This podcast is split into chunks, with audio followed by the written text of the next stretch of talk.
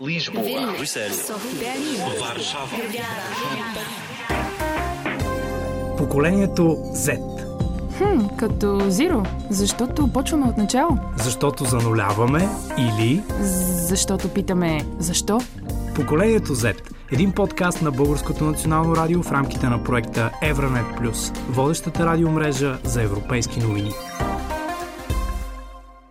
Много от младите хора записват нещо просто за да учат в университет. Дори не се интересуват това какво ще работят после. В България има ли бъдеще за младежите, които в момента търсят работа и защо? Има бъдеще за тях, да, защото фирмите се нуждаят от изключително много хора, на които им се работи. Като част от поколението Z, смятате ли, че хората от тази генерация са объркани в кариерния хаос? Според мен не изпитват никакво затруднение, тъй като а, в днешно време имаме достъп до най-различни информация, до различни курсове. Какви условия на работа търсят младите хора от поколението Z? Условията, които според мен моите хора търсят в работата си, са да имат свободно време, да имат добро заплащане, екипа да бъде разбиращ, искат да изберат нещо максимално лесно и не искат да се хващат за тежка работа. Младите хора, търсещи работа и правилен път в живота. Това е един безкрайен лабиринт и буря от въпроси, която се развива с различна скорост при всеки от поколението Z. Тази генерация, родена и израснала в свят, който не спира да се променя бързо около тях, е свикнала именно на това – бързината и динамиката. Аз съм Християна Юрданова и в днешното издание на подкаста Поколението Z ще проверим доколко младите хора изпитват трудности в търсенето на работа, в задържането им на работа и изграждането на подреден собствен свят, далеч от кариерния хаос. Дали изискването на работодателите за 10 години стаж, при положение, че младият човек е едва 20 годишен, е нещо нормално и адекватно, ще си говорим с експерт. Ще се допитаме и до една ученичка в 12 клас, както и до студент по финанси относно мнението им за трудностите на младите хора в търсене на правилната кариера. Дали имат план за своя живот или са изгубени в очакванията си за работа, предстои да разберем. Голяма част от учениците до последно отлагат мислите за университет и правилната специалност. Разговаряме с Лина Качарова от Айтос. Тя е ученичка в 12 клас в средно училище Христо Ботев в града. Дали тя е от тези млади хора, които се затрудняват по пътя към кариерното израстване, ще узнаем в следващите минути. Мисля да запиша стоматология в Пловдивския университет, но все пак смятам да, кан- да пробвам да кандидатствам и в Варна и в София. Защо избра точно тази специалност? Ами просто аз още от малка ми е мечта да бъда заболекар. Винаги ми се е струвало много интересно и реших да осъществя тази детска мечта. Смяташ ли да работиш по специалността си? Да, разбира се, смятам. В България ли обмисляш да търсиш работа или пък в чужбина? Еми в момента сякаш в чужбина отмислям. Защото аз искам там да запиша своето продължение на образованието си, специализацията и смятам и там да продължа да си работя и живея. Мислиш ли, че в днешно време младите хора трудно намират работа, особено по специалността, която са учили в университета? Да, в последно време забелязвам изключително много хора да работят а, тотално различни неща от а, професиите, които са завършили. И дори не само млади, и от по-възрастните съм забелязала такива неща. Примерно учители работят в заводи и други подобни. Защо според теб се случва нещо такова? Може би защото тази професия, която те са избрали да учат, не е за тях. А може би защото не са успели да си намерят работа, защото има прекалено много хора вече, които са учили за това и са взели работните места. Според теб какво искат младите хора от дадена работа и какви са вижданията им за идеалната работа? Мисля, че най-вече е, високата заплата. Това е основно а, желание. Мисля, че биха искали повечето от тях да си имат, а, да кажем, да работят от вкъщи, за да не им е наложено постоянно работно време. Да, и съм забелязала, че голяма част от младите хора избират и собствен бизнес. Както, Да, точно така. да, както и ти искаш да си в собствен кабинет, така има много хора млади, които избират да или да са в собствени кабинети, съответно Да. офиси, или да си започнат собствен бизнес. От това може би се дължи на факта, че те са виждали родителите си как се прибират а, изтощени от работа, защото не са имали хубав ден заради техния шеф и постоянно са казвали на децата си а, учи, за да си бъдеш ти сам шеф. Може би това също е една от причините, че децата така просто и от родителите им е казвано. И има и м, доста хора, които а, до последния момент, момент не са били сигурни какво искат да учат, защото не всички, както мен, от малки са си мечтали, примерно, да станат заболекари. На някои хора им трябва повече време да осъзнаят кое е тяхното нещо. Дори има хора, които завършват нещо и после обаче разбират, че това нещо не е тяхното и записват нещо различно.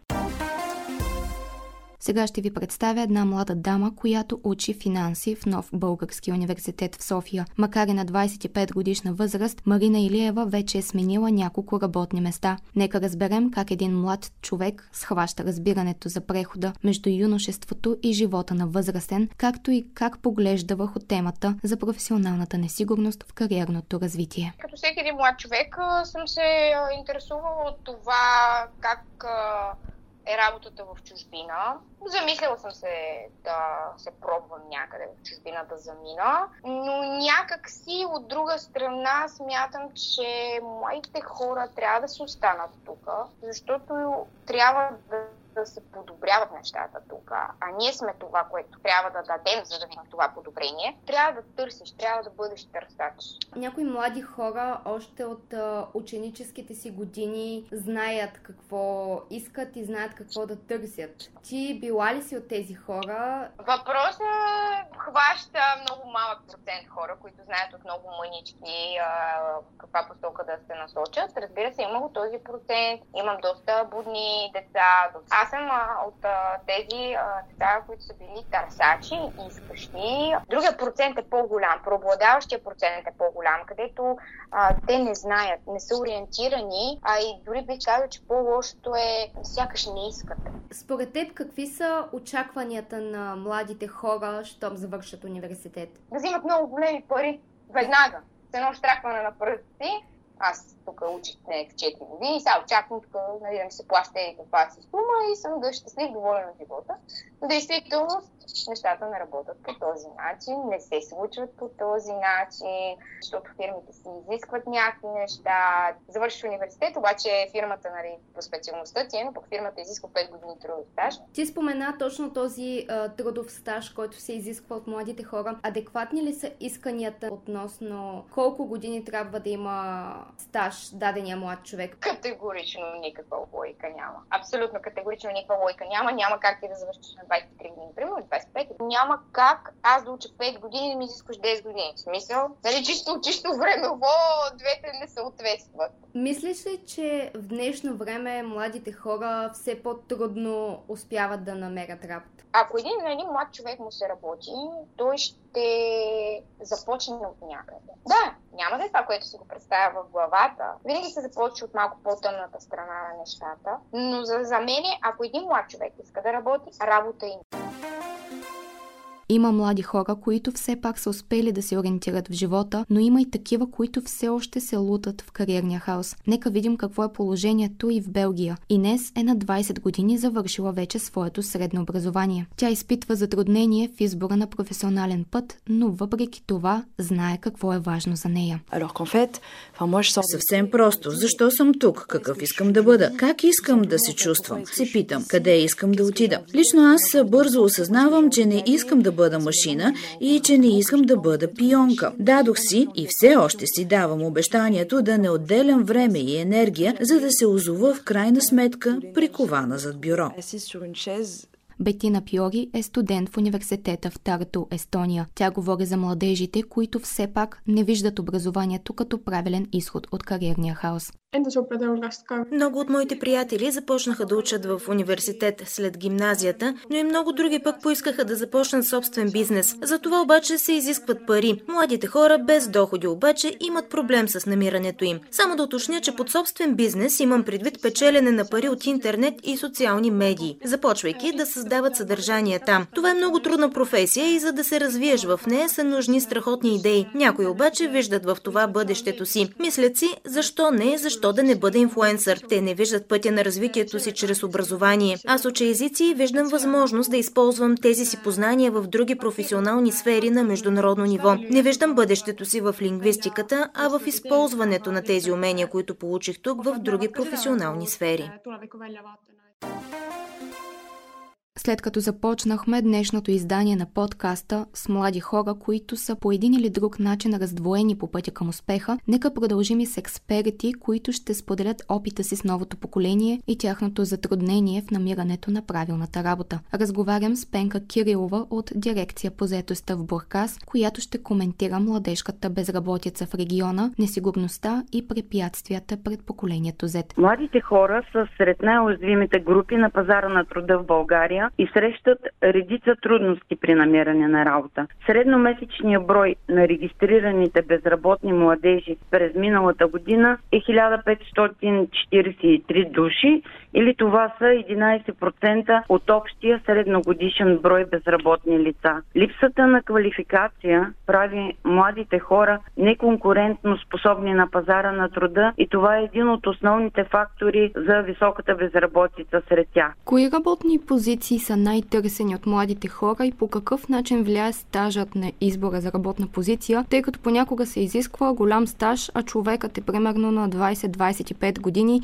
и не е натрупал достатъчно опит. Това твърдение променя ли трудовия пазар? Логично е работодателите да предпочитат квалифицирани работници и служители с опит и умения за изпълнение на различни дейности. Но от друга страна, работодателите имат възможност да получат финансиране при наемане на младежи на работа, това число и за стажуване. Младежите до 29 годишна възраст са целева група на политиката по насърчаване на заедостта чрез различни програмни мерки, финансирани както от държавния бюджет, така от европейските фондове, се стимулира интересът на младежите, желаящи да започнат стаж по специалността. Това е една много добра възможност за тези, които са завършили средно и висше образование, да придобият опит по специалността. Според вас, съществува ли професионална и кариерна несигурност сред новите поколения и чувстват ли се младите хора някак изгубени в прехода между училище и старта на кариера?